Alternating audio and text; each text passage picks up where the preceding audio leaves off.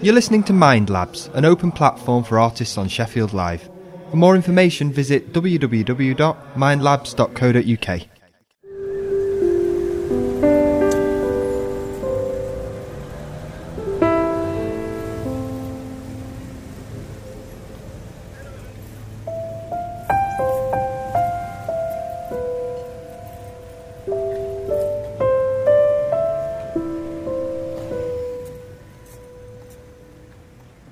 My name is Helen Blegerman.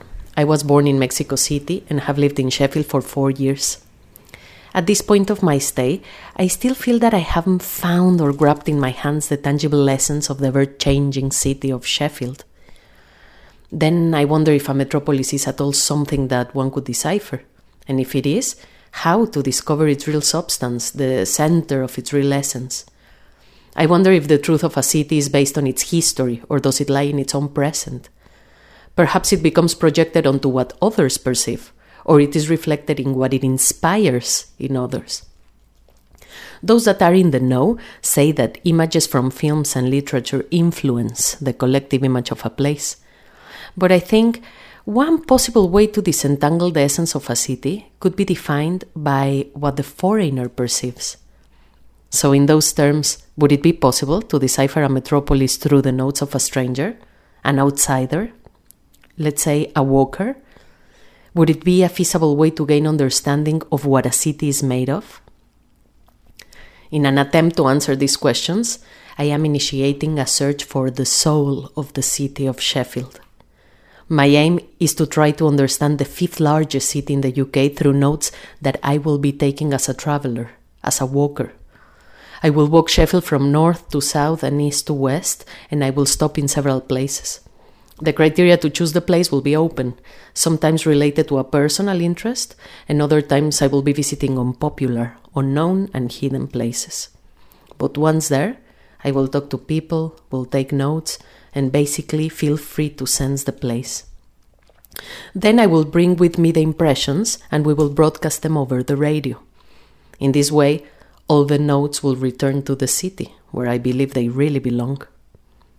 This will take some time, but later, with all the roads walked, places visited, and impressions taken, I hope to have gathered enough information to unveil my own deciphered urban map.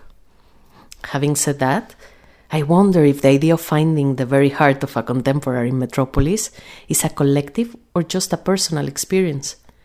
Is it even possible to reach and understand the soul of a city, or it is merely a task that will always belong to the genre of fantasy and imagination.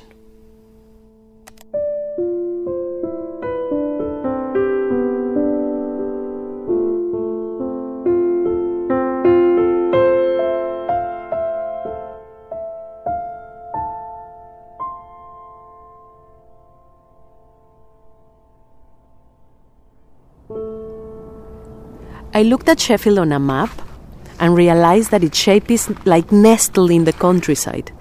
It looks like it is supported or relaxed on the big green area. And this large area of green even looks a little bit motherly, supporting Sheffield on the map. This threshold between the city and the countryside brings me to the one of the most western borders of Sheffield. I have decided to begin my journey here, in an open area used by the community for recreational purposes the Ball Hill Recreation Ground. And despite the huge amounts of uncommon snow and my hair and everything blown by a very strong wind, I walked into the Ball Hill ground. Looking at it on a map, it is like snuggled between the suburbs of Crookes and Walkley. And actually, the area of Crookes was regarded in, the 19th century for its clear air as one of the holiday spots in Sheffield. Some minutes ago, I entered the Ball Hill ground through Longfield Road, uh, this is one of the entrances on, of the side of the Windy Crookes. Actually, the name Ball Hill derives from the practice of uh, smelting iron ore. The balls were always in open areas because they needed the wind to fan the furnaces. And I can see what they mean. The wind here is stronger and colder than in any other places I've visited in Sheffield. But as I entered, the first thing I saw on the right hand side were these enormous football ba- and basketball courts. And a notice board said uh, that this recreation ground is part of Sheffield City Council Parks and Countryside and run by volunteers. And another sign said, no golfing. Actually, if you haven't been uh, here in the Ball Hill, this sign will help you imagine the size of the green open space. On my left hand side, uh, I, I saw a crown green balls and a board announcing bowling club casual slash one off players welcome. As a person born in Mexico City, this bowling court makes me feel firmly on the other side of the world, actually, even a little bit on the other side of time, in the past or in a movie. Although I know that bowling is a sport that more than 40 countries follow today. But as I watched the empty and silent Crown Green bowling, I couldn't help but imagine people dressed in crisp white outfits playing the game slowly while drinking lemonade on a beautiful summer's day. Then I continue walking towards the rear of the ground, sorting the snow and trying, trying not to slip on the ice. And I came across a large area with a short metal fence surrounding a children's playground swings, a seesaw, climbing nets, and of course an elephant and a camel made of acrylic.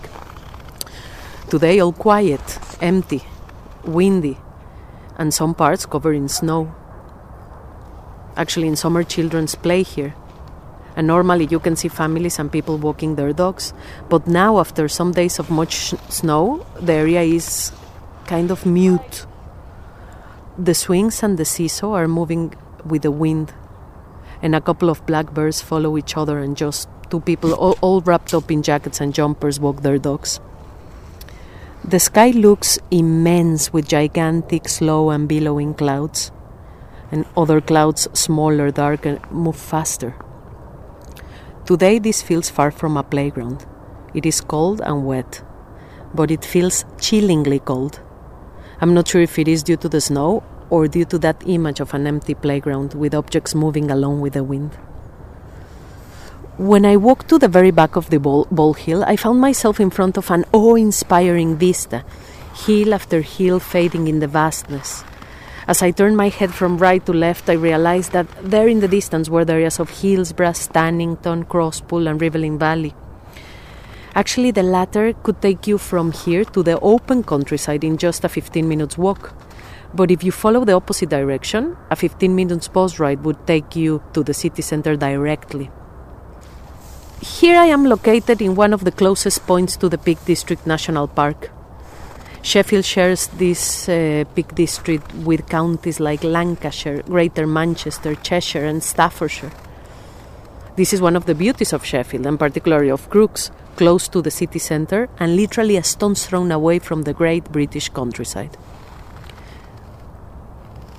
According to the City Council, Sheffield is the greenest city of England, and from there I could see why. Standing there, looking at the view, made me feel on the edge, not, not just of a city, but on the frontier of something else. I, I cannot quite understand. Maybe the wide open creates the sensation of hope, but it somehow feels a symbol of something else. Perhaps on the one hand, it provides me with a clear sense of possibilities. Actually, looking at how the Peak District is born from between the hills. But on the other hand, that view created a feeling of lost possibilities, things that didn't happen, somehow unfulfilled dreams. Not sure, but it might be the architecture I could see in the distance.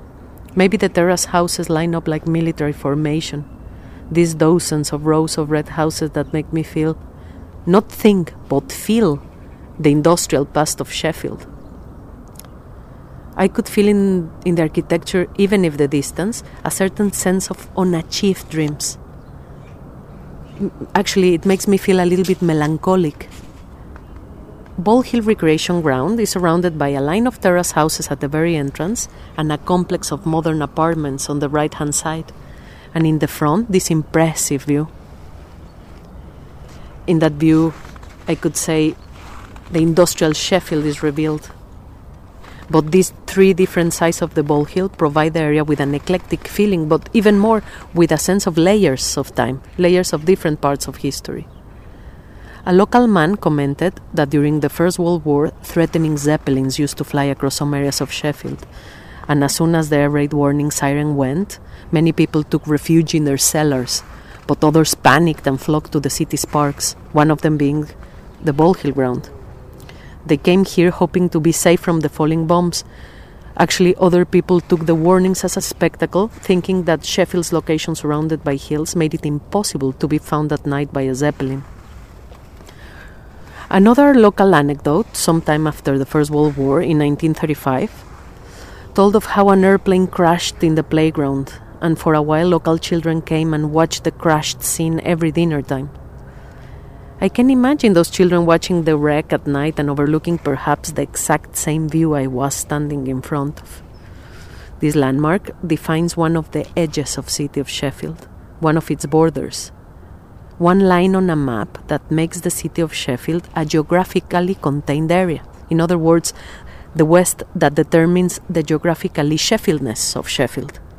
As Umberto Eco puts it in his essay, The Line and the Labyrinth, culture is not possible without recognizing a border. This makes me think perhaps one clue deciphering a city lies in the history of its own borders.